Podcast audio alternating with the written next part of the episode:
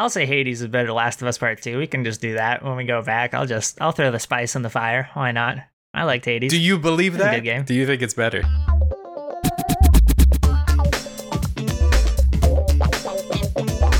Hello and welcome back to the Mo Video Games Podcast. Today we are entering the semi-finals. That's right, we got through Maxwell's screw up of the third finals and we're in the semifinals. And boy, let me tell you, this is a long episode and we spend approximately 2% of it actually talking about the games because we have a lot of tech news, a lot of gaming to discuss largely focused on Game Pass, so get excited for that. Not to mention all the technical difficulties we experienced this time. If you didn't know, Mo Video Games House of Juice is recorded in front of a live YouTube studio audience. So everything you get is happening in real time and the technical difficulties were real. But this is some great discussion. We're getting through the first round of the semifinals, so get hyped. And huge shout out to Purple Misfit for lending me her Yeti microphone for this intro and outro recording while I am out of town visiting my wife's family. So I appreciate it. I appreciate all y'all Canadians for sticking around. So grab some coffee, sit back, relax, and I hope you enjoy today's podcast. Mo video games Yeah. in the house of juice. How's it going, bro? Oh, it's going, bro. It's going. Been not great. that long. Not long at all. That's uh what I in the business like to call short. Did you learn that from your MBA? MBA. I, I did, yeah. It's a It's, it's a big a word. financial term. I mean, it is. If you talk about shorting a stock. I actually, actually I didn't mean that seriously, but I- That's true. That's true. That's true. Um, not that I have any desire to talk about stock shorts since it's been what's been talked about in the financial world from my perspective for eight years now. How long it feels like the GameStop fucking fiasco has gone on. I know. I'm glad that it's kind of simmered down. I was getting tired of that. And I, Same. I I mean, the stock's still at like a, it's hundred and sixty four dollars right now, which is what one may call the clown to the town. Um, yeah. I mean, I'm I'm happy for everyone that went in and uh, happy for GameStop. Hap- happy to ruin the lives of hedge fund people, I suppose. Um, I guess not ruin their lives, but like give a little Don't of the lives. love back from the from the, the little people. yeah. Um, but uh, yeah, it was just like I I understood what was happening, so I didn't need to hear anymore. But I understand too. You had to get the word out there so it could go to the moon. So Exactly. The the rocket don't stoppeth. And the diamond hands are forever. Apes together strong. uh, if we're talking about GME, you gotta talk about all the the Wall Street bet memes. that's fair. But we're not talking. It's just not it. appropriate. We were just like two seconds ago. oh crap! Um, but anyway, where I I'm back home, safe and sound. Welcome back. Feels great. I won't be for long, but that's that's all Yeah, you need to know. That's uh, I feel a little bad for you on that one, but it, I do like right. being home. I uh, am also not going to be home for a while. Not as bad as you, but got a two week layover in my lease. It's actually like a week and a half, but since I'm going to be moving this weekend, it's pretty much going to be two weeks. Oh, I was going to ask why you're doing that. Okay, that makes sense. Yeah, so I Sounds horrible. try to pack up and move everything. Yeah, Saturday, Sunday, and then I don't know. My lease terminates this Wednesday, and then it would be I get back in town August second, so I'd be moving in the second or the third. Yep, really exciting. I love not being able to have my own space. It's one of my favorite wait. things, actually. so, Mo video games are going to be I got, coming like- to you from all over the place. the whole world. but yeah, so I, d- I don't know. I got work to do next week that I think I'm going to have to be here for. So I was almost thinking about like maybe trying to get a tent or something, do a little camp out sesh, just be real nice and stank sweat. There you go. I guess I could just make the hour and a half, hour 45 minute commute for days that I do need to come, but that sounds. If I did that, I'd rather just get it all done as fast as possible. So, Yeah, that sounds horrible. Also, hold on, I'm getting some uh, streaming issues going on with my work of the net. I, I'm at home. It's supposed to be good. I don't know what's going on, man. fiber capital of my ass. Oh, got him. Oh, yeah, I got to be on that dumb Wi-Fi. Oh, yeah, I got mad latency. You said words and then your face moved according to the words about a second later. Yeah, so if I go, Oh, yeah, it's pretty bad latency. Can you switch, please? Hold on, hold on. So I was watching some. Mm, I forgot what that guy's channel. The channel name is. It's not iFixit, but it's the guy that buys the broken Tronics Fix? consoles that we. Yeah. I was watching the video where he tried to put the uh, disk drive into the digital version of the PS5, which was pretty entertaining. Um, there's only two main connectors for the disk drive. I'm assuming one's mostly just for power and the other one's for data. Um, so we got those soldered over, and then a little bit of circuitry for. They removed some of like the power stuff for the CD player. Understandably, either way, he got it powered on, so it would actually like accept discs and try to spin it up, but the data didn't work. Um, Dang. but I I was gonna laugh pretty hard if they literally just like took off like two ICs and two connectors and the thing, and we're just like, we're gonna reduce this cost by a hundred dollars or whatever it is. I think it's a Yeah. hundred, right? Oh, gross. Yeah, my internet is pooping right now. Yeah, Oh. dude. If you could not do that, Back a little bit. I turned down the bit rate, so I'm hoping that will at least account for some of the bottleneck. So apparently, we can't avoid technical difficulties over here at the Mo Video Games Podcast. The House of Juice. House of Juice. I, my apologies. House of Juice is not at the fiber capital of the world. but okay, well, it seems to be good for now. So uh, we'll talk really fast to get through this podcast in five minutes. Um, Yeah. All right. Uh, should we hop on over to Tech Newsy Woozy? I mean, I already started it with knowing that you can't do the disk drive into the PS5, so it's the ball's in your court at this point. That's true. Do you have Do you have other tech news? No, I just watched that and thought it was pretty entertaining. I had something else, but I've I've been lazy. I I, I haven't gotten to the frustration point yet. I am now where I, I just need to start writing stuff down like you do. It's because you get those those great little tech news ideas and then you don't write them down and then bada boom, long term memory that's gone. Well, I'm glad that one of us is a professional. that's true. I don't know which one it is though, but okay. Well, I, if you think of it, uh, hop in. But I'll, I'll start with my tech news. So, uh, in there's, mm, I'm trying to think of the best way to do this without super spoilers. It's not a super spoiler in The Last of Us Part Two, but it is talking about a chase sequence in The Last of Us Part Two. So maybe skip ahead about five minutes if you're listening and don't want to be spoiled. Um, all right, three, two, one. Here it goes. There's a scene when you're playing as a character.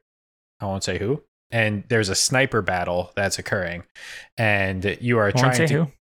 It won't say who. Um, and you're trying to get closer and closer to the sniper, and you're never actually supposed to kill this sniper. Um, so that, that's kind of a spoiler. Is the intention is that you're not supposed to actually kill it, but it's supposed to feel like you are gaining and have that possibility the entire time. And some YouTube gamer person found out that you actually can catch up to the sniper and hop under the door as it's closing and actually kill the the sniper and they die. Um Oh, really? yeah, I believe the game then just continues like once you get through that scripted moment then you'll just move on to and that that character that died that, that you killed that you weren't supposed to kill I think is alive. But I, I it might break the game too. I'm not entirely sure what the intention was there.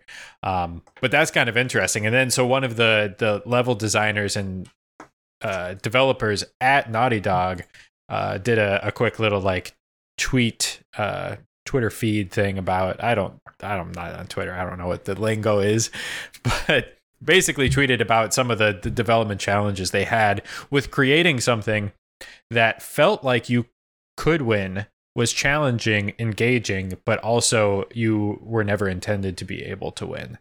Um, yeah. And not feel frustrated. Like you shouldn't be able to get a shot off at the sniper and then have nothing happen and then be upset like, oh, like I this they have plot armor. Like they can't die. That's annoying. So they had to design it in such a way that it, you actually couldn't legitimately feel like you were going to kill this person. The only way that youtuber was able to do is because they know the level that well that they were able to follow the exact beats and sprint in the exact correct way to get there and dive at the last second. So anyone trying to play it i can almost guarantee if you try multiple times it'll probably take you lots of attempts before you get to the point that you'd be able to catch up and kill that character. But that scene frustrated the fuck out of me. Like once I realized that you weren't supposed to kill them, right? And like figured out what was expected to happen, then I was like the sequence was good. Once I figured that out, but it was like I mean, I think I spent longer than I care to admit, bashing my head trying to figure out like why because they they pretty much have it coded where it's like if you do anything they don't want you to do, it's an immediate one shot, you're dead.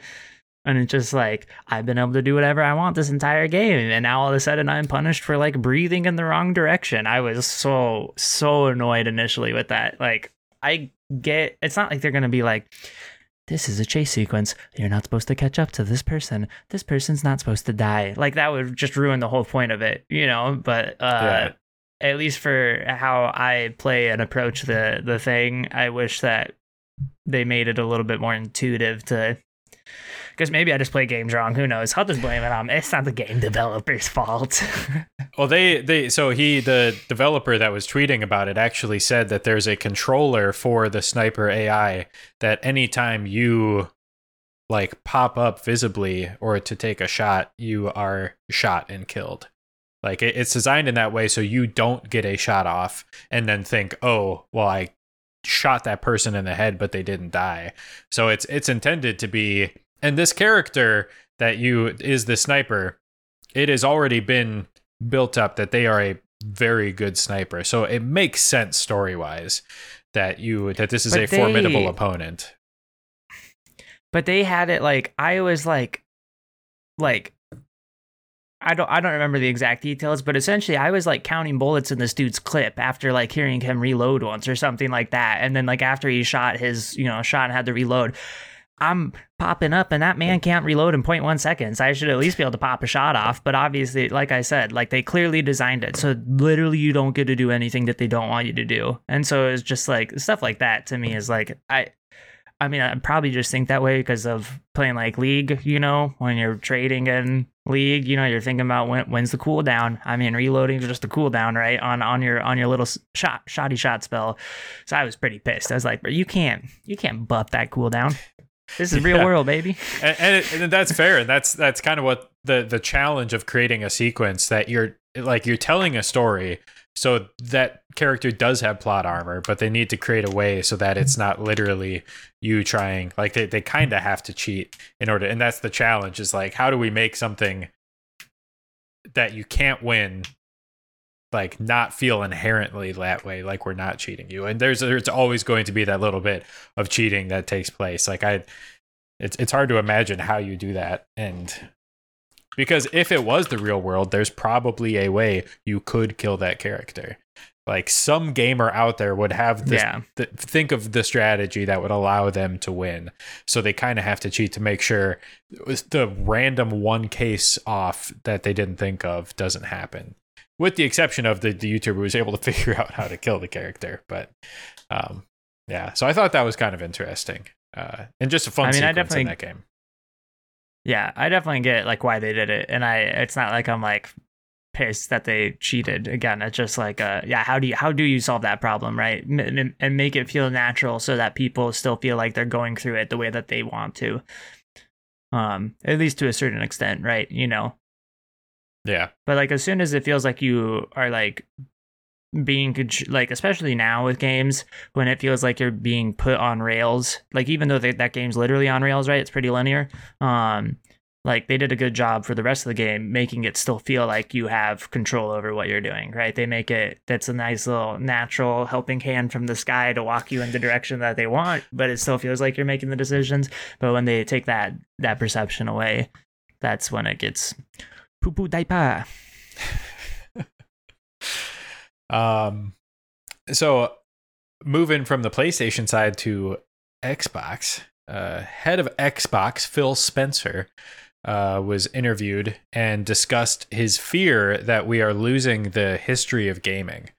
And so, some key indicators indicators of that is older games that are no longer playable, whether it's on PC, where newer versions, operating systems don't support older who knows what what what kind of incompatibility issues there are or older consoles emulators all these kind of things. And we're losing some of that history most notably flash um, getting eliminated. And so all flash games there was a huge effort to try and preserve them and recode them and and do that. But that's things like that can happen snap of fingers and all of a sudden an entire library of games is gone. And that's a concern he has. But he thinks that cloud gaming can help uh, w- with that issue. Which I mean, granted, that's what a great marketing proposal. And to be fair, it is the best case for cloud gaming I have heard so far. And it's essentially if all of the emulation and operating system compatibility and everything is done on server side by professionals who have set it up that way. And you, as the end user, can just play from a library of games across all types of consoles and PC generations and stuff. That's a pretty cool concept, especially for backwards compatibility. Um, so I thought that was kind of interesting. I disagree. Uh, so, are you sure you're on your hardwired connection? Because you're still a little choppy. And I checked my down speed, so I don't think it's me it uh it's still showing good on my side so what you're getting might be not perfect but it still seems pretty smooth on my side. Well i'm getting like 60 plus down so i have a hard time thinking that. No i i'm I mean, sure maybe it's just hangouts. it's it's me to you not going super well but my my view of me is clear. I guess what i'm saying which means the youtube people's view should be pretty clear i think Okay. Well, if I don't respond or have to ask you to repeat, I apologize. But it, yeah, it, it, uh, you you know what happens at the House of Juice Canadians out there. It's we do it live. It's a live production, so this is what you get. It's benefits. I just think that like all right, as, especially as someone who's been labeled in the past as a quote unquote nostalgia fuckboy, even though I would fully fully refute that claim. I knocked out Super Mario 64. Fucking fight me. Um, um, but I just think that I I agree the history of gaming's important, but I think that we have to find a different way. Just having the games available isn't gonna preserve it in any sense of like if you want people to actually care and investigate. Like reboots are to me like the only way no one's no one's gonna play Ocarina of Time now. Like you're never gonna play Ocarina of Time, even though it's a top four game. I don't blame you. It's a fucking release in '98. You know, old as fuck. The world's super limited. Like just the the the updates since then.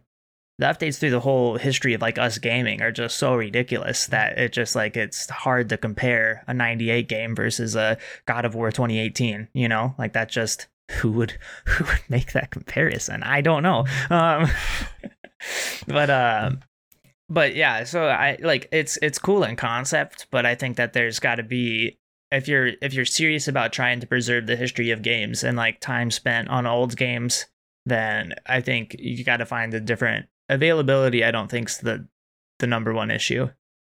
I think that if you really want to preserve it you got to find a different vector to do it by. I mean i think availability is a good start don't get me wrong, but I'm saying if, if you're serious about it, you you really can't end there because no one's gonna go back and play. I mean, you you playing Alan Wake was, I mean, like looked like it was the equivalent of you bashing your head against the wall with the gameplay experience.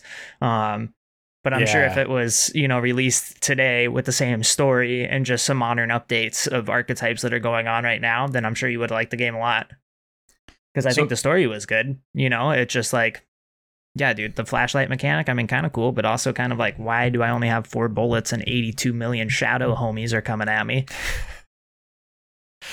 the so so that's kind of interesting. So let's let's fast forward 20 mm-hmm. years from now when games of today mm-hmm. are 20 years old. Do you think that we are at a stage now that 20 years from now it would not feel as painful to come back to games that are 20 years old and at that point that argument becomes more applicable? Because i'm with you like 20 years ago games cannot compare it to today. We have come so far in gameplay and graphics that it's not even funny. But like 20 years from now maybe ps5 xbox series x games are becoming harder to play on like current things or they've lost some of that backwards compatibility maybe cloud gaming is perfect by then who knows but like d- does that argument change for you then if it's looking back now I think we've talked about this because, well, we've definitely at least talked about like what games we think will actually survive. Like God of War 2018 is a great game. Is it actually going to be viewed as goaded in 20 years? You know, like Ocarina of Time, um, Super Mario 64, those games, especially since they've released a lot of games to keep their legacy alive, right? They still, you know, in a lot of people's eyes, remain relatively goaded. Um, where, yeah, I I think if it's if there's no major paradigm shift, like for some reason the whole world doesn't just switch to VR gaming randomly overnight, which like that that situation seems ridiculous, right? But if there is no major paradigm shift like that, then I think that that's reasonable. Because I I mean, God of War, Last of Us Part Two, like modern titles, the graphics are already really good, right? And we're I think getting to a point where there's only so much more really good graphics you can improve it by, right? You're not going to have Yeah. a 98 to 2018 jump again in 20 years. That would be, I mean, if we did, I don't know. I would have to learn how to see color in a different way in order to have that type of like. It's just it's it's impossible with where things are. Um, but yeah, I think any major paradigm shifts in how game how we interface with games, right? Like as AR becomes more popular, I definitely could see games like God of War or like modern titles, you know, I'm just using God of War as an example. Uh like that that type of stuff phase out. I mean, if you if we can start playing games where we're doing like a cooking simulator and you can actually like smell the food that you're cooking or something, like some like olfactory fucking thing, that would be crazy. And then I would be like, yeah, these games suck. You know why? Because I only use two senses, right? My sight and my hearing. But every additional sense that you can put into it and make it feel more realistic and more immersive, I just think that, you know, like, yeah, it'd be crazy. I think that, that games like this would seem boring. If you had the option, why would you?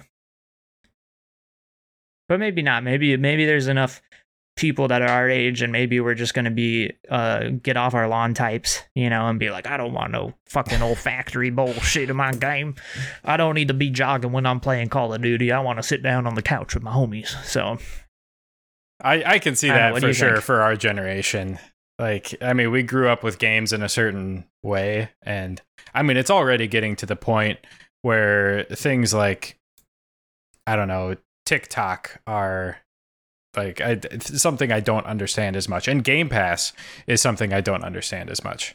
Um, like that, that subscription why, what do model you mean for you don't understand game pass I, what is it? Like, uh, what do you mean? do, do I do I pass on games? Is it like Tinder for games?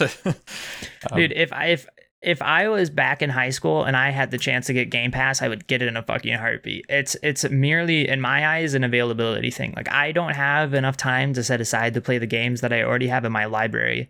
But if i could just have all of the games that game pass offers at a moment's notice when i was gaming all the time fuck yeah dude. Game pass that sounds amazing so I I I understand Game Pass and I understand its use case, but it's not something that I that makes sense for me. I guess is what I what I was getting at with that. So like not not owning the license to the games means that I always have to pay that subscription fee. But if at some point like right now in my life I am not buying games because I don't have time to play them. Um, and I have a library of games that I can always go back and I have those because I've purchased them and can continue to play them whenever I want without spending more money. Uh, but Game Pass, as soon as you stop paying the subscription service, you have zero games. Um, so I mean, yeah, but like that's I think that we're just and we're probably towards the side of people. There's just a lot of gamers who have a lot more free time than us, or spend a lot or or prioritize however you want to word it, right? But like we're not gaming like monkeys 24 seven, other than you know me selling my soul to League of Legends. Um, I guess Riot Games, Tencent at this point, why not? Um, yes, but but yeah, I think it's just like our where it sits in our priority list and how we interface with it makes sense. But like, man, I would have thought that not owning an album, right? I used to collect CDs and I would be like not owning a CD that I want to listen to for the rest of my life. That's fucking ridiculous. Homie's got Spotify. I got zero CDs. like I don't I don't own any physical copies of the music I listen to. And to me, music is what is up with these calls? I don't know. Everything is going wrong today, man. It's just left to right. Also, Doctor Who is here. So, hey, what's up, Doctor? Long time. What's up, Doc? Um. So yeah. Either way, I think that yeah, it's like we already don't. We've already foregone the rights for music. I I think that gaming how long it's going to take to get there, I think, is definitely up for debate. And I certainly think that there are a lot more people who will be get off my Lonnie for a while. I think that's going to be kind of our generation with it. You know, get you know, I want to own the rights to my game, but I think that, um, yeah, a subscription based service in the future. I don't like owning things. You know, every everything that I own is annoying. I now that you can own it digitally, that's fine. But I also the thing is, is like if I'm going to own it digitally, I can't sell it so I'm not even going to get my money back. That's like the whole, in my eyes, the advantage of actually owning a game is that you can sell it later and recoup some of your costs.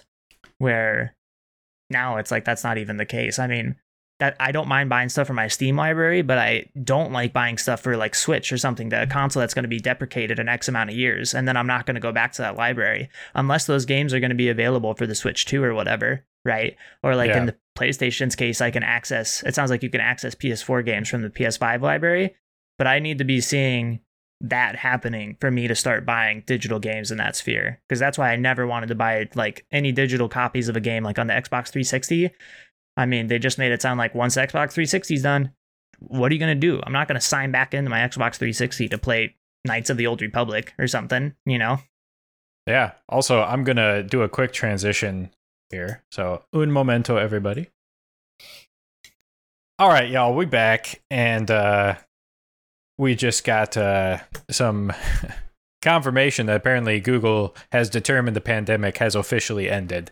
So, yay, Google has saved us all. Um, the we we found out that Google Meet during the pandemic, which is still going on, but uh, well, that's beside the point. um, but in Google's eyes, yeah. Well, during lockdown, I guess is maybe a more appropriate thing. Google was allowing people to use Google Meet uh, 24 hour calls. Uh, but now that they have determined that the pandemic is over, slash lockdown, things are opening back up, it's now down to an hour um, limit. So that's why we've been having these issues going back and forth. So, uh, yeah, fuck you, Google, uh, is all I have to say. And uh, yeah, we'll probably be finding a different way to do this, but we, we've got some workarounds for now. So we'll, we're, we're back in the sauce. So thank you guys for bearing with all of our freaking technical difficulties today. It's a good time. It's a good time to be alive. But yes, I, I think uh, all your points are valid going back to subscription gaming. Um, and it's uh, again, I, I don't think Game Pass is bad. I it it's just not something that that I want to invest in. At I would never time. get Game Pass. If I if I could have maybe like PC Pass, then maybe. Well, you, you can. Know. Uh, that's but even then, I'd still probably just rather own it on my Steam. That's the thing. The Steam library solves the issue because the Steam library to me, that's forever. I mean, as forever as my life exists, and the, and Steam is still a company. Which at the rate that it's going, I'm not too worried about anything happening to Steam. Um, I gotta stop shaking my head. My autofocus is so confused. um, but yeah, so that's like yeah, especially with like like you were saying, I don't think we we generally will like get a game and I'll start a game and then not finish. Like I've started Dark Souls three like four times now. Every time I'm like I'm gonna finish it this time. Then I'm like, no, something came up. Got to come back to it. Yeah, I, I, I think yeah, I, I agree with all of that. Yeah, I think we're in agreement. So go go into Game Pass and, and a little bit of, of price comparison. That's kind of what I wanted to dive into a little bit. So also oh, Doctor is offering to invade Google and teach them a lesson. So yes, please, please, please. We will be forever grateful. Um, Google needs to be taught a lesson. Like, come on.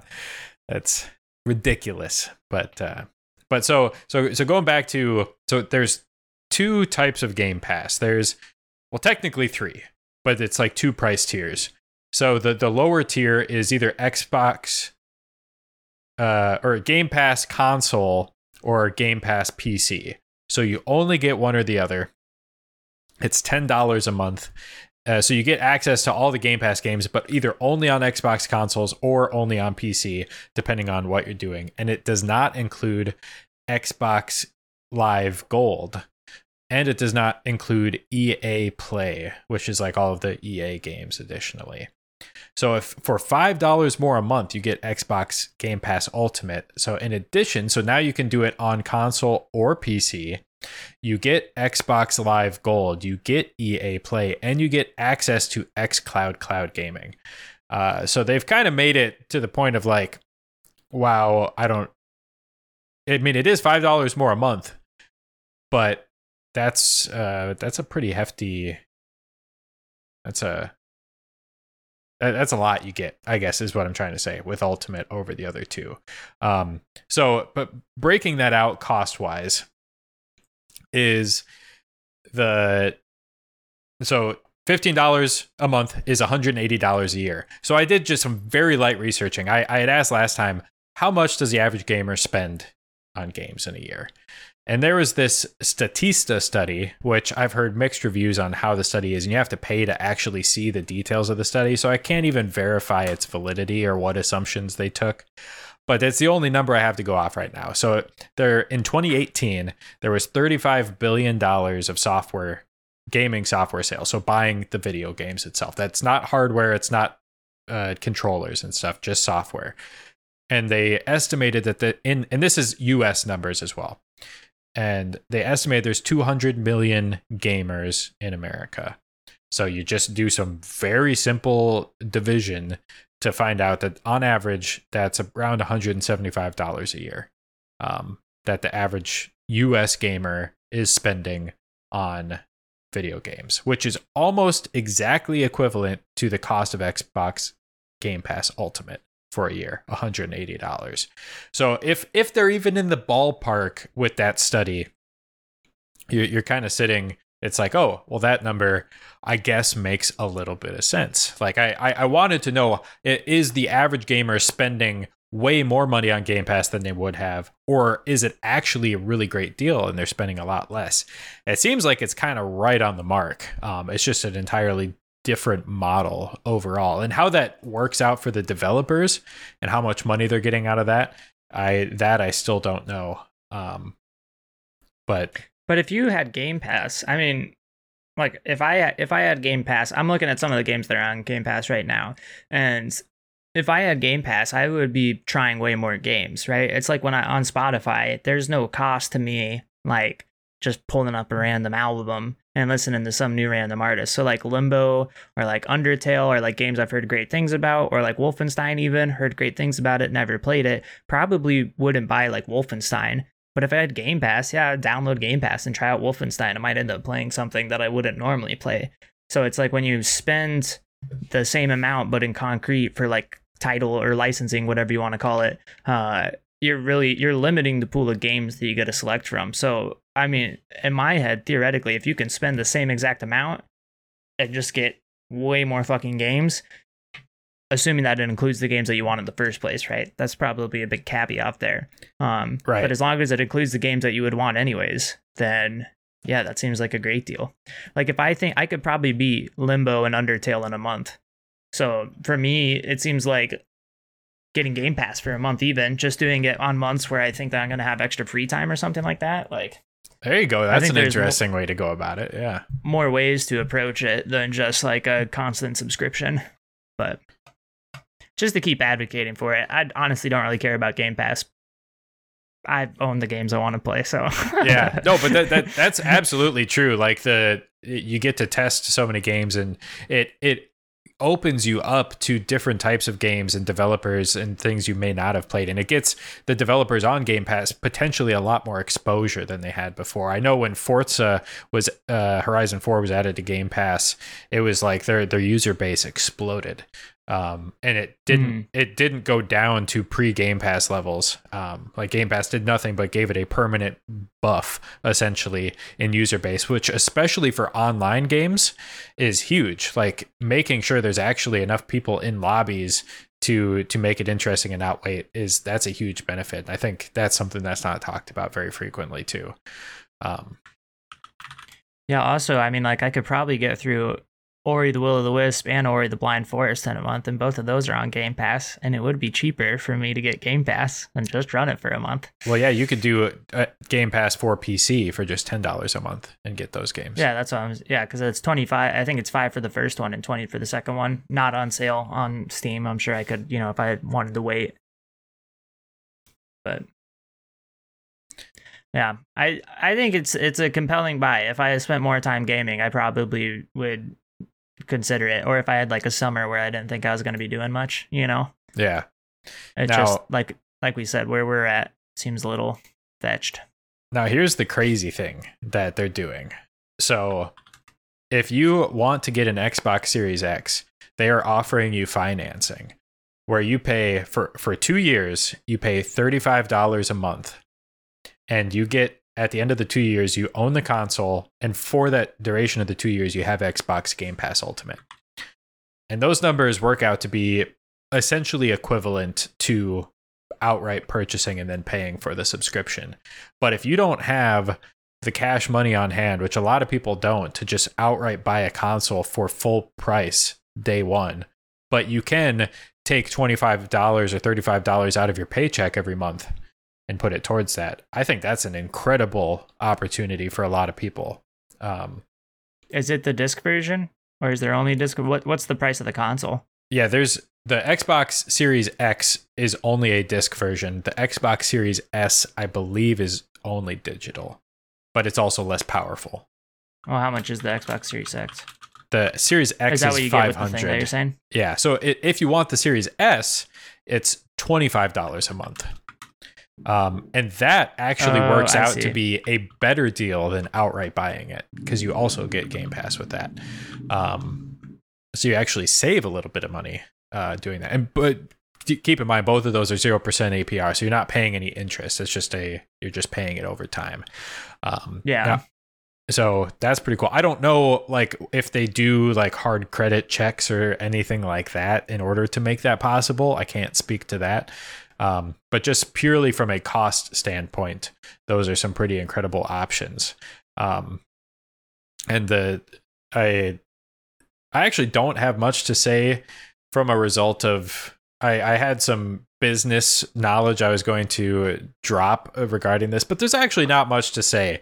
The the most important thing to see that Xbox is doing is um second degree price discrimination, which is essentially giving you a lot of different options um, where you get different things, but you pay different values for them.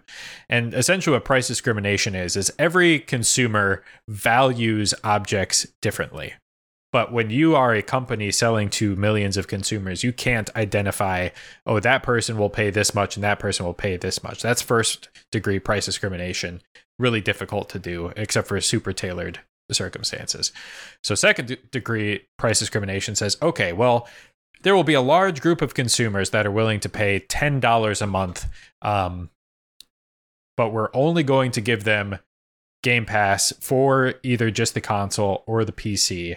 Um, blah blah blah. But they, they it's, it's still an incredible value, but they're paying ten dollars a month. But there's also people who are going to be willing to or have the money to spend $15 a month. And so now we're giving them Xbox Game Pass Ultimate. So you're creating these two price tiers um, that kind of help you capture it. You get more of the consumers that don't have the money to spend the $15 a month, um, but you're also making this enticing enough that the people who do have $15 a month will spend that. So you're capturing more of the market by creating these different price levels.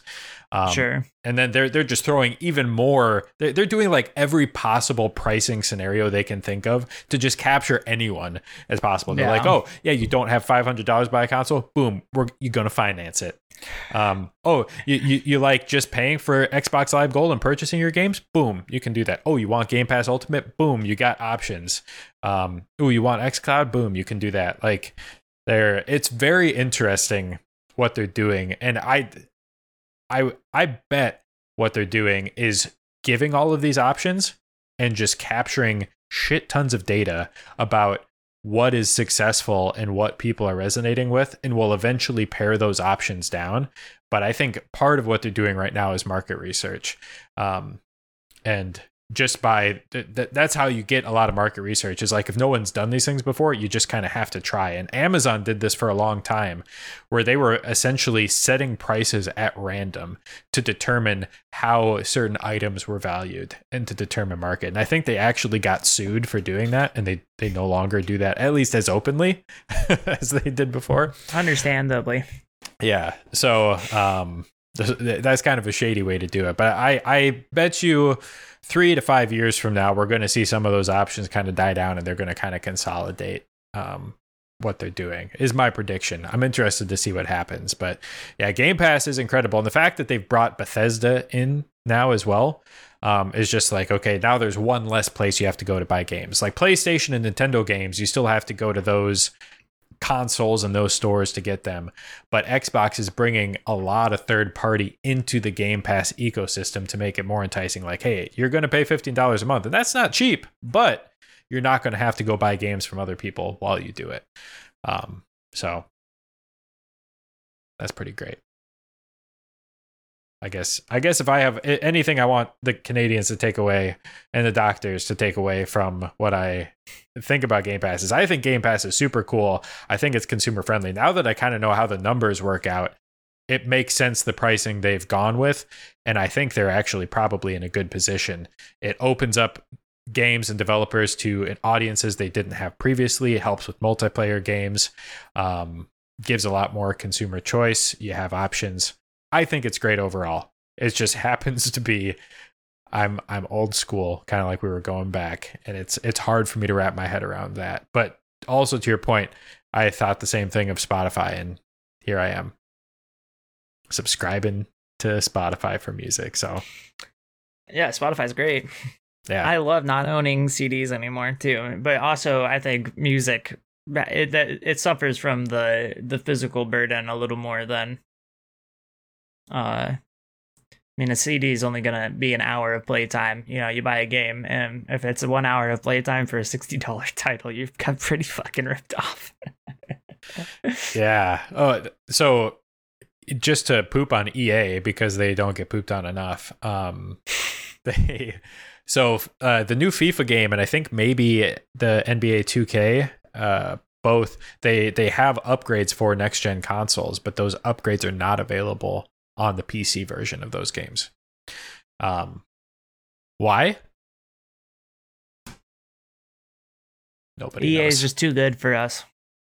Yeah, I, I think they said something in their like press release about it of like, oh, they're just they're focusing on next gen consoles right now, even though there's much more powerful PC hardware out there, and it's much easier to just flip switches on PCs to get certain features and not like, and you're al- it's already ported to PC, so like I just I don't know, is there some additional cost? Yeah, but you're just it, PC gamers are now offended, and like I mean, are people going to buy that game? That that's the problem. Is when you have a title that people are going to buy no matter what. Businesses can do whatever the fuck they want, and people are still going to buy. Yeah, for sure. And that's that's kind of the complaint I had. It was your last podcast or podcast before about PlayStation and kind of the slippery slope they're going down with some of the weird price tiers they're doing for getting certain upgrades and stuff is like ultimately businesses set out to make money. So whatever they can do, if people are going to buy it, regardless of if there's upgrades and they don't have to spend that capital, they're going to do it. So we as consumers can teach them a lesson and uh, send the doctors their way and then not buy and force them to give us the features that we need. Um, but exactly. Yeah. At the end of the day, I mean, yeah, businesses make money. That's their job.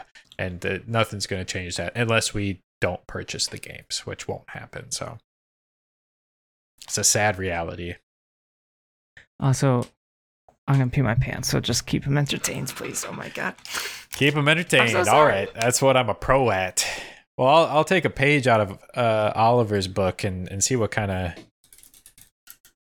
jokes I can find here. Um, gambling jokes. That's probably not appropriate. Okay, gaming jokes. Let's see. Let's see what we got in here for gaming jokes. Uh, ooh, that's rough. That's rough. Um, my son was so upset when he didn't get a gaming PC for his birthday. Luckily, this PlayStation was able to console him. oh, oh man, that hurts. That hurts. Um, uh, ooh, that's ooh, yikes! Wow, some of these are are rough. Um, what does the train use to fuel its gaming addiction? Steam. That's a good one. Yeah, that one's much better. Did you just look up jokes too? Yeah, but gaming themed is what I went for. Oh, I should have done that last time. I always have mostly to one pretty me, bad. Maxwell, don't you? I will say, and totally not actually that much of tech news, but I figured you'd appreciate it at a bare minimum. I, uh, well, Max and I both have the same pair of headphones, and me being the lazy blumpkin that I am, I never use the Bluetooth feature, which also means that I never get the noise canceling as well, even though they're noise canceling. I charged them up. No cable is amazing. What have I been doing with my life? like, no, just like, dude, I fucking hate this cable. like, especially, uh, they definitely. I don't know if it's just my pants or what, but like, you know, I'll try to put it in my pocket and the cave the the little 3.5 mil jack is like designed to just pop out like if you fucking breathe on it to make sure that you don't damage anything. Um and oh my god, yeah, I I you know, I'm just torquing off mad, like trying to listen to my music and work or something, and then it keeps popping out. Man, my life's been changed. I'm, I'm- glad I had this feature for many years and I'm just so fucking lazy. I can't even use it. I'm I'm happy for you. Bluetooth is is wonderful, and like you Yeah. can stand up, go somewhere else. You don't have to bring the Oh, device so with you. Oh my gosh, yeah. And dealing with it, connecting between my laptop and my phone when I'm at work has actually been way easier than I thought. I thought that it was going to be way more annoying to like if I wanted to switch to my phone or something when I was taking a walk, that it'd be obnoxious. But turns out th- those Bluetooth boys know what they're doing. I can tell you that much. Yeah, and they can connect to two vice two devices at once. So yeah, yeah, it's handy. very fucking handy. So Yeah, it- for those of you wondering, I mean, other headphones can do this too. All, the ones Oliver and I have are the Sennheiser. It's these, the Sennheiser Momentum twos, um, are, are these particular ones. But the Sony WHF XM 2004, it's the worst possible naming convention ever, um, are also a fantastic option. Um, they're- like the, the number one recommended noise canceling like headphone. They're all in the $350 range, but they go on sale often enough down into like the 250 275 range i would not buy them until they get down to that range unless you just got money to blow and you really want some nice headphones but yeah they, you can get them much cheaper than 350 But it is nice, and the build quality on these have been really good. I mean, I definitely treat them well since, you know, for me, it's a big Shelly um, to get Yeah. them. But uh, I've they seem like the the wear show on them is essentially zero. I mean, when I buy twenty dollar headphones, uh, they'll get through maybe a year or two, but normally they kind of peter out. I can I can only breathe so much life by soldering on new 3.5 millimeter jacks on a headphone, and there's a certain point where I've uh, I've done all the work I can do pumping life back into headphones that should have died a while ago. yeah i i can i wear these many hours a day every day um and in bluetooth functionality and yeah i i don't think i see anywhere on them yet um and i mean i had them for multiple years at this point wearing them the battery life is still great um, like a full charge, I could go probably two days of like eight hours of listening constantly to Bluetooth. Uh, the, the Sony's are better battery life wise, but like if you remember to keep them charged reasonably, like it, it'll be multiple days before you need to go back and charge them. So, Speaking of, never finished charging mine. hmm. Oh, look what I have right here. Bada boom, baby. Um, I got one more gaming joke for everyone. Why is EA the worst gaming company in America? Because they made that fucking Reddit post that got 600,000 plus downvotes. I know that's not the joke, the punchline, Yeah. but No, because Ubisoft is in France. Double kill. that that is a good one. That is a good one. So I saw that and we were talking about EA. I was like, all right, I got to throw that out there. But that's a lot of tech news Ooh. per usual. I mean, add a little bit of technical difficulties on top of the tech news and pad some time. But we're at 50 minutes right now. So, well, I um, can just talk about Hades and we can push the week back. no, it's semifinals. We got to talk about that. Um, well, actually, maybe we could because I, I don't think either of us have much to say. Like we've talked about all of these games so many times at this point. It's more along the lines of just saying who wins and why. Yeah. Okay. Well, I can just go through Hades real quick. Yeah, let's do Um, it. Hades time. because. I said I was I said I was going to talk about it. Adam deserves it. Um, I will say I am going to spoil profusely unless Maxwell. Well, Maxwell said he's not going to play it, so I know he doesn't care if I spoil it profusely.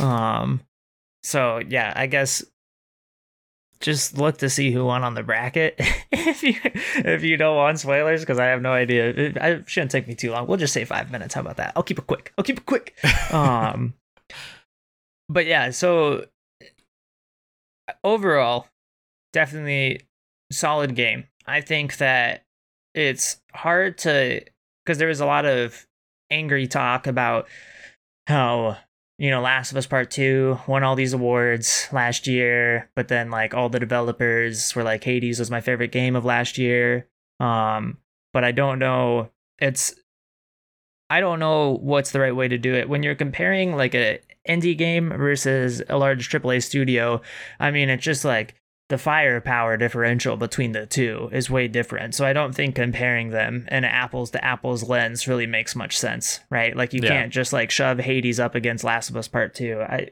like even if you had more fun and enjoyed it more of a game as like more as a game, I still think that Last of Us Part 2 just offers things that an indie company wouldn't be able to do. I don't know. I don't I'm not I'm not sure if I'm saying this well, but yeah, it's just like they're just it's two very different approaches. So I don't I don't know entirely why I'm going off of that, but there's a lot of shade being thrown at people for saying Last of Us Part 2 is better when it's like, well, there's like a trillion man hours of development. The graphics are fucking insane. It's a next gen title. And also the hype around Last of Us Part 2 is fucking stupid.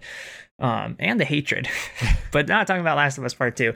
The game, you essentially you start and you're trying to escape Hades, um, or hell, whatever, right? And uh you're you start out with the sword, but you slowly unlock different weapons, and you can kind of upgrade your character as you're going through. So, like each escape attempt, when you fail, you'll be able to, yeah, just power up permanently. It's a pretty slow power up process. Like I thought it was going to be really quick, and like each time I went through, it would be like vastly different um, in terms of power scale. But I think that, I mean, there are speedrunners that do like first run clean with no power ups and stuff like that. So it's definitely feasible to get out your first run which I kind of like that the gameplay was good. I definitely am very like just bum rush it all. And so I do you can dash and strike at the same time. And so like that's my that's my cream of the cream. Like I just dash strike literally nonstop because you have iframes when you're dashing and you do damage. So it's like I might as well just maximize my iframes when like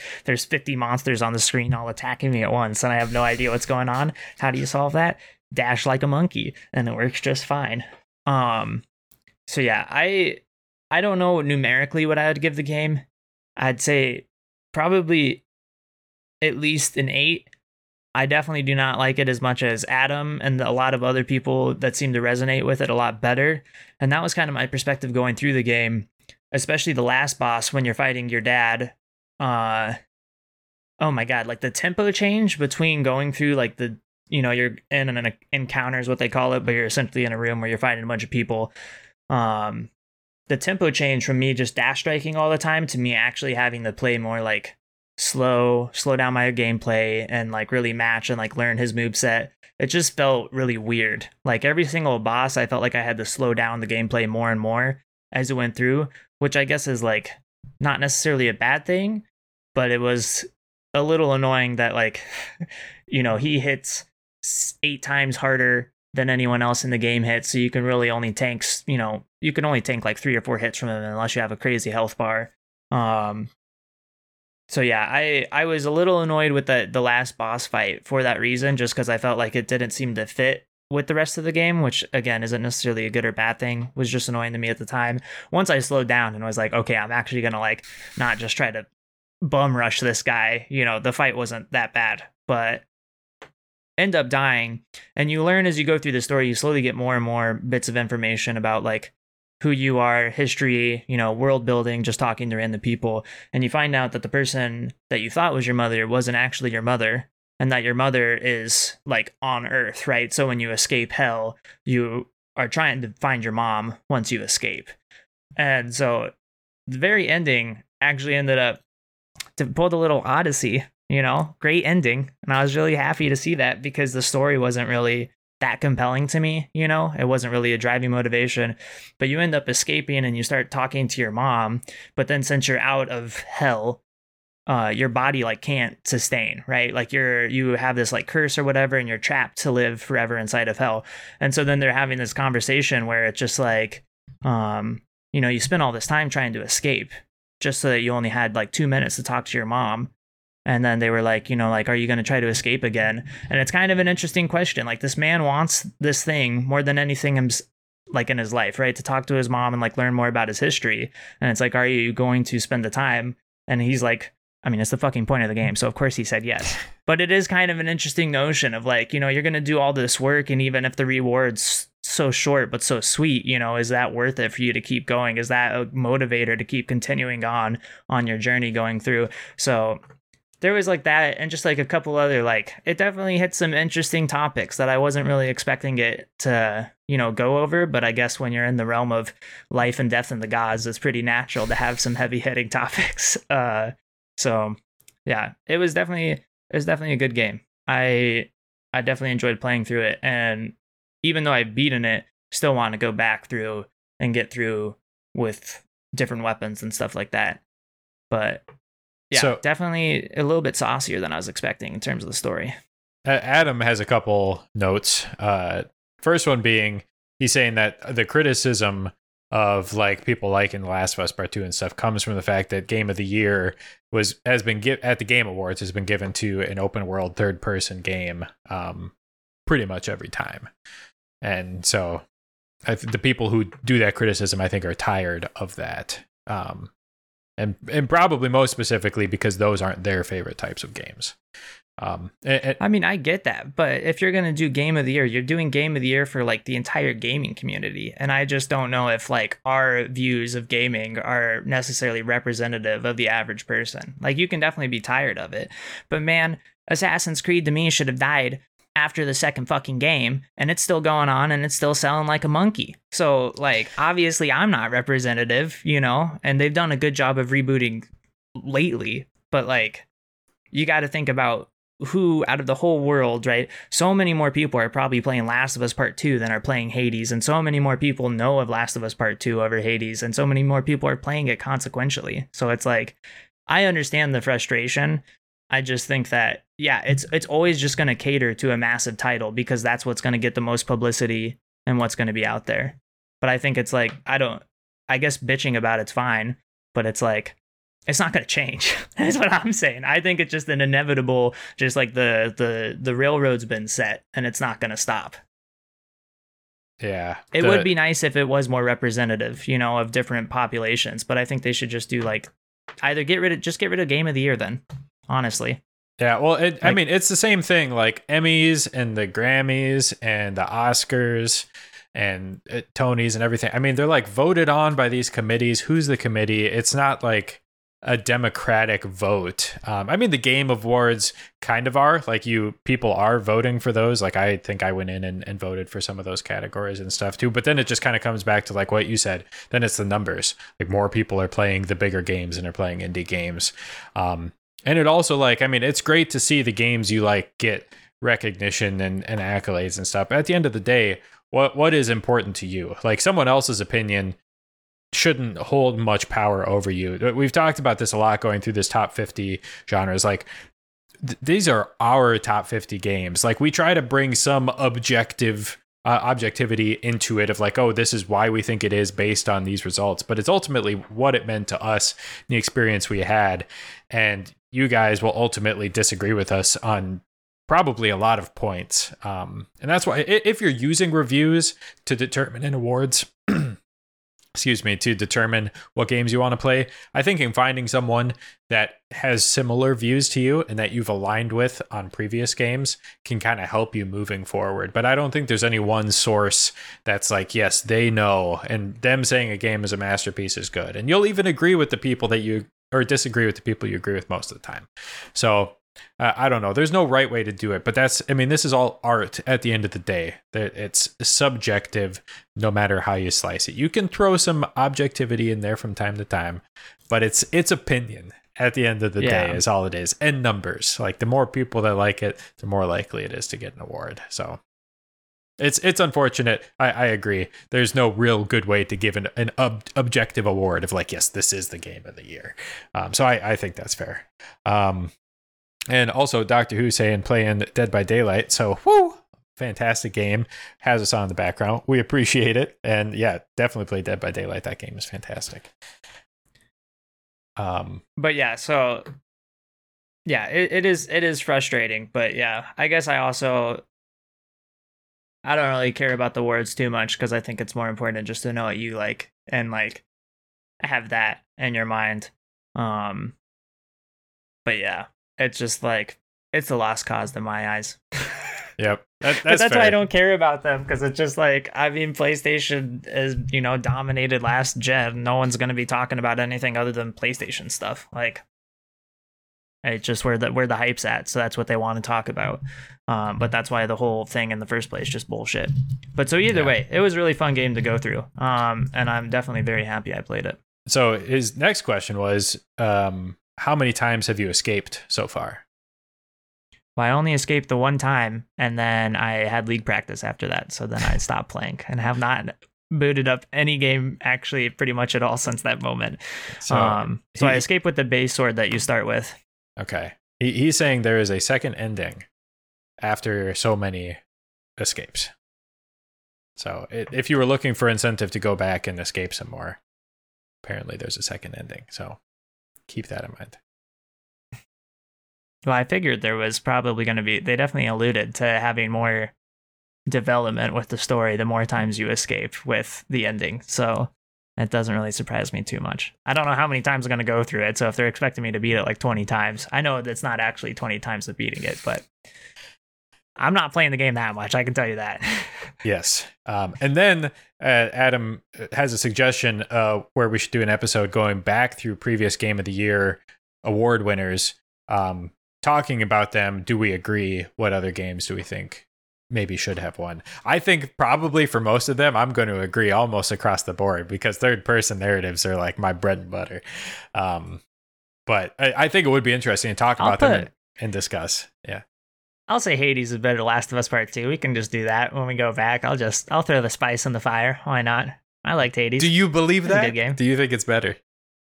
Maybe we save this for that, such, that, that discussion, but they're just such different games. I just like I those are games that like these two I don't I don't enjoy comparing because I don't see the point. Like as an indie game, Hades is great. As a massive AAA title, Last of Us Part 2 is great. I mean, honestly, Hades probably fits more into my mold of what I like in games, right? I would say that yeah. Hades is a little bit more of an all over game. So, yeah, I don't know. It's I mean, but the story in Last of Us Part Two was pretty. I'm just trying to think of what if what I would rather if I had to remove one. You know, which one would I remove between the two? Yeah. Because if it's just me playing, if I could have just like read the synopsis of Last of Us Part Two, and then played Hades, I think that would have been. That, then I would remove Last of Us Part Two. I don't know. I there were a lot of moments in that game where you actually doing the actions where it was You like kind of got to be there, yeah. yeah. You, you had to be there, bro. Yeah, bro. So yeah, I don't know, but I definitely think that yeah, Hades is definitely more my my cup of tea in general. Which I don't even play that many indie games. I feel like I have this like vibe that I play indie games. I'm not an indie gamer, but for some reason I seem to get that little stigma behind me. I'm a League of Legends gamer, a slave to the esports. Put me on Overwatch, put me on CS:GO. That's what my life's all about. But yeah, Hell yeah. so a really brief and crappy review, but I I enjoyed the game. It was definitely a good play. cool. All right. Well, shall we do a quick synopsis of who is winning this week's matchups? The the the the title of the podcast, Top 50 Semifinals, are four games, and we're gonna spend two minutes out of over an hour talking about it. That's the juice that comes out of the house That's of juice. house of juice. it's different every week. Uh, I think it's your it's your week to go first, right? it or is. is it mine? Yeah, it's my. Okay, thank God. I need some. I need a minute. All right. Well, it's gonna be fast. It's gonna be a fast minute. All right. So you, You're picking Ori. I'll just I'll put it out there. Interesting. So my two games this week: Ori and the Will of the Wisps, Forza Horizon 4. Ori and the Will of the Wisps uh, was one of my first like 2D platforming Metroidvania games that I had played, especially all the way through. And in my review of it over on Maxwell Lewis Gaming, I said it changed me. I've said it multiple times on here. It changed me as a gamer, changed my perspective on what's important in a game. I thought the game was incredible. I 100% completed it um, all the way through. 106. Yeah, it's like it's like the number was. 110, 117, whatever the actual full completion is. Um, and I, I mean, I blasted through the game in like maybe a week it, during a time when I didn't have a lot of free time to devote to games. I just couldn't stop thinking about it, couldn't stop playing it.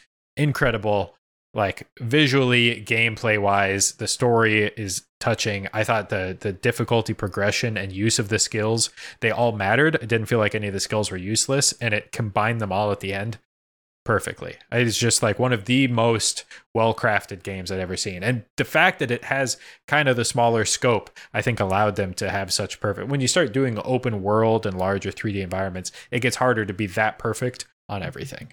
Um, but Ori, I think, did a fantastic job. The other game, Forza Horizon 4, a game that I played religiously from launch every single week. Uh, I have hundreds of hours into the game. I am a racing game guy. It is the best racing game I have ever played um, until Forza Horizon 5 comes out. Then I'm sure that will surpass. Um, it's a game Oliver and I played together. Um, it's fun to play with friends. They've added constant new free content throughout the duration, like th- almost three years after launch. New game modes, new content, all free updates. They added it to Game Pass. It's now on Steam. It's available to everyone. It's fun to play with others. Looks incredible. The the driving mechanics and the physics in it we've talked about are realistic while still being accessible because it's the arcade version versus like a Forza Motorsport series. So, wow. Both games Just wow. incredible. Like as far as their categories for me, it's the top. I haven't played a lot of like the Metroidvania 2D stuff, but it for a strictly gameplay oriented game, like it's kind of my top gameplay game. Um up there. Like Doom Eternal, I think a lot about the gameplay. I put Ori above Doom Eternal um, from a gameplay perspective.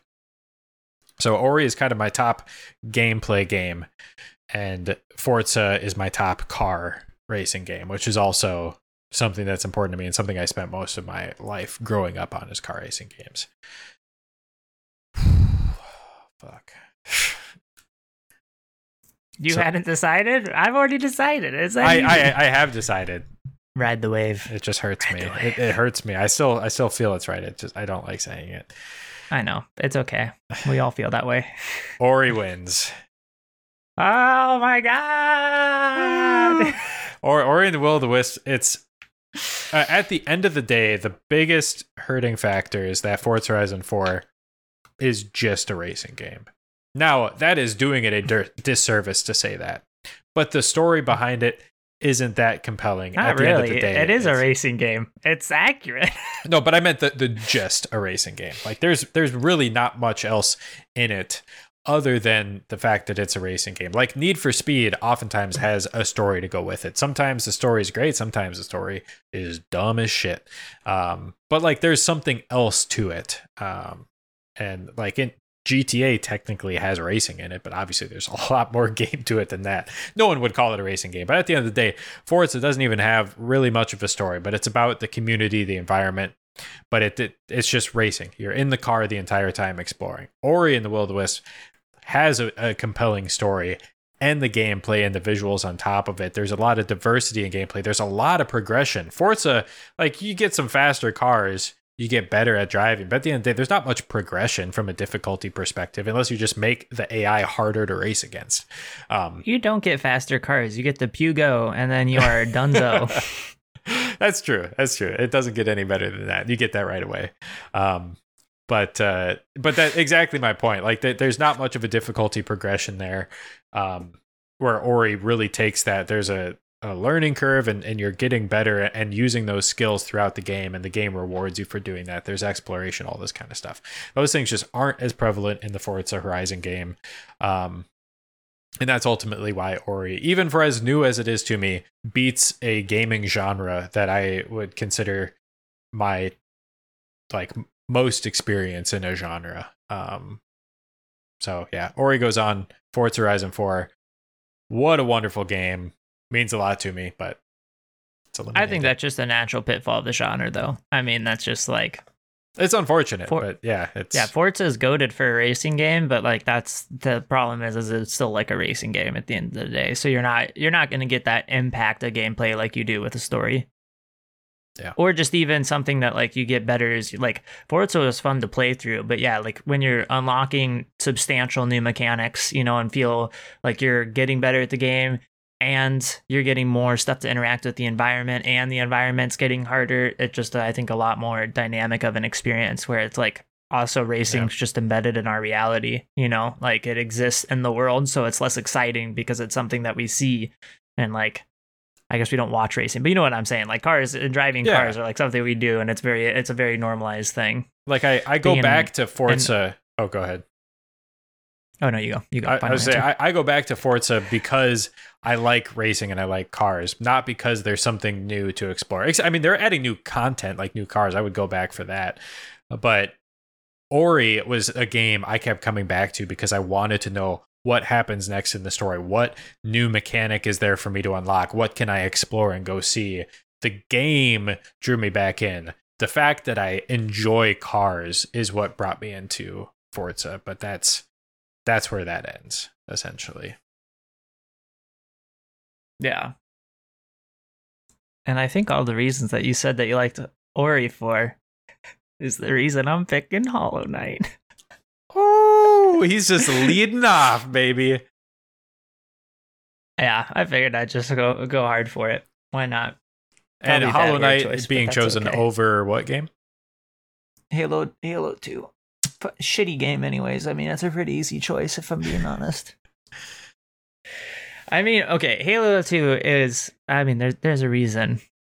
Well, I needed some Halo game to get to the top. I don't think that my experience and like me remembering going through the Halo games like 1 through 3, I enjoyed all of them a lot. My favorite part still about the Halo games and like I just don't what's nice about Hollow Knight is that I play it by myself and I still like playing it by myself.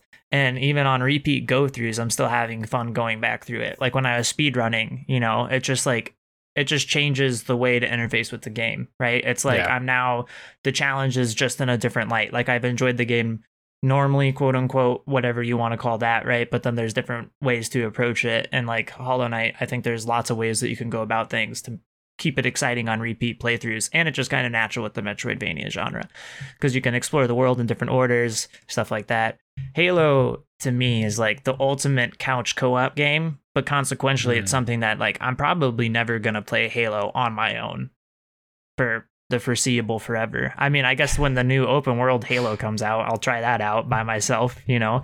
But if I can play Halo co-op, why wouldn't I play Halo co-op? Like that's that's what's great about it is being able to hang out and enjoy the epic story, enjoy the epic soundtrack and like at this point I feel like it's yeah, it's more like a Halo is more of like a communal game at this point than anything, right? Like it's like Mm. bonding with people over Halo and playing Halo with other people and talking about the blum the blum with other people is like that's what's f- so fun and so great about it is it is just it's super epic, super fun to go through. Everyone I played it so far I've enjoyed. I mean, I guess maybe ODST was a little mad just because I beat it in like it's just too short, man. Can't can't can't love it when it's that short. A little disappointing.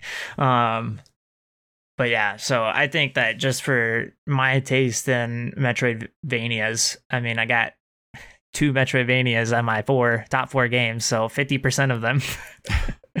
um, it just it's it's kind of my cup of tea. I've been I was actually thinking about it, and I was like, I just need to start just playing Metroidvanias nonstop. So now I got like three or four other Metroidvanias that I'm planning on playing, which is exciting Hell yeah. keep t- keep scratching that itch. Um, even though that genre is like shat on all the time, people love shitting on Metroidvanias, but I think they're great. So yeah, I don't know why. I don't It's fucking care. Fantastic. Yeah. um, so yeah, it's not really as much of a knock to Halo because I think that Halo just does something different.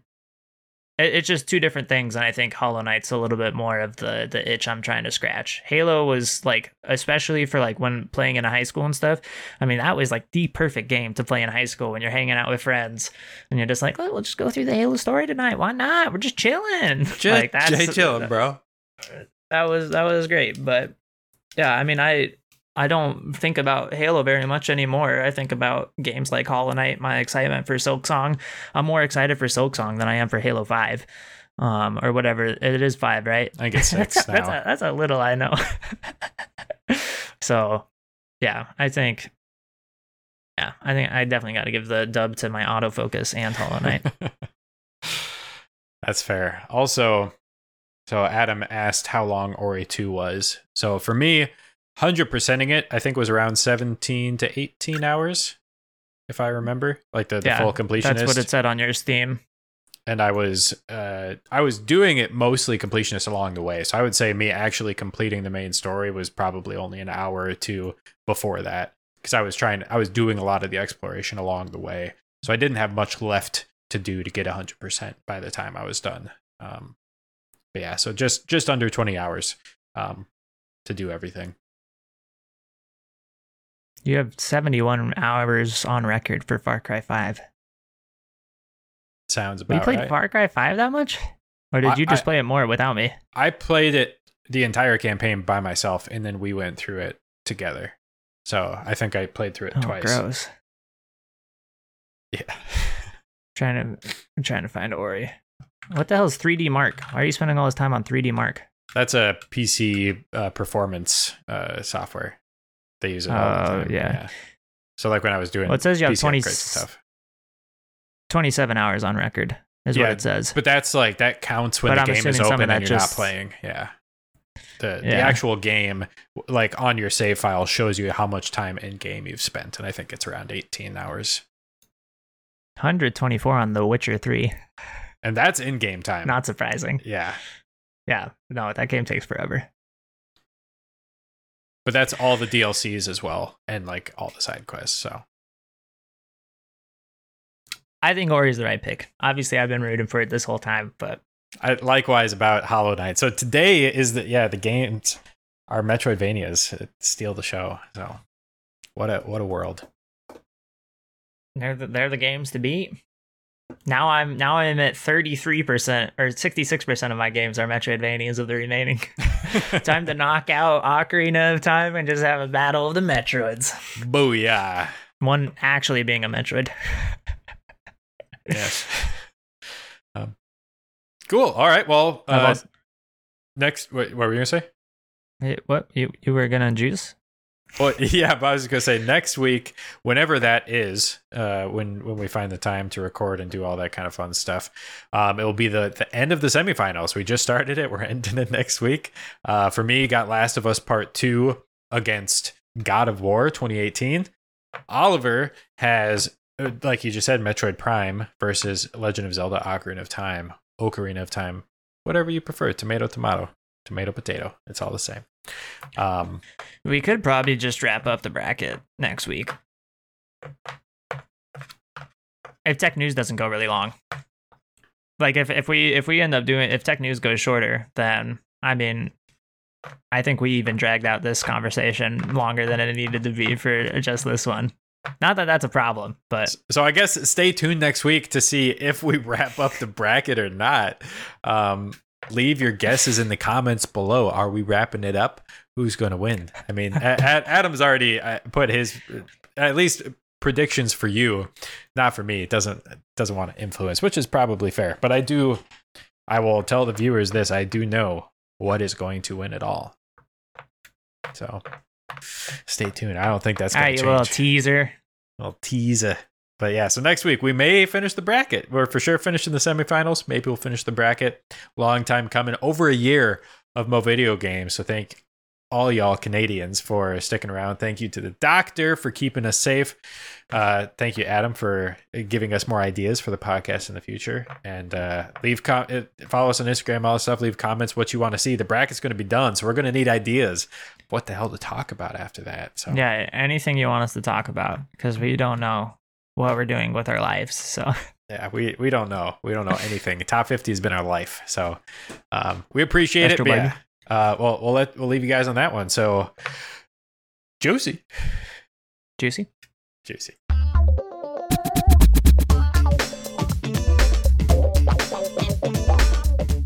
Thank you guys so much for sticking around to the end of today's podcast. As you know, things are getting heated, they're getting crazy. It's the semifinals. Next week, stay tuned. We are planning to finish off the bracket. You heard that right. Bracket's getting done all the way to the final winner. So get hyped to see that. Thank you guys so much for bearing with us through all of our crazy technical difficulties. We appreciate you guys. Make sure you follow us on Instagram. Check out our YouTube because that's where we do the live recording. You can interact with us and all of that fun, crazy stuff.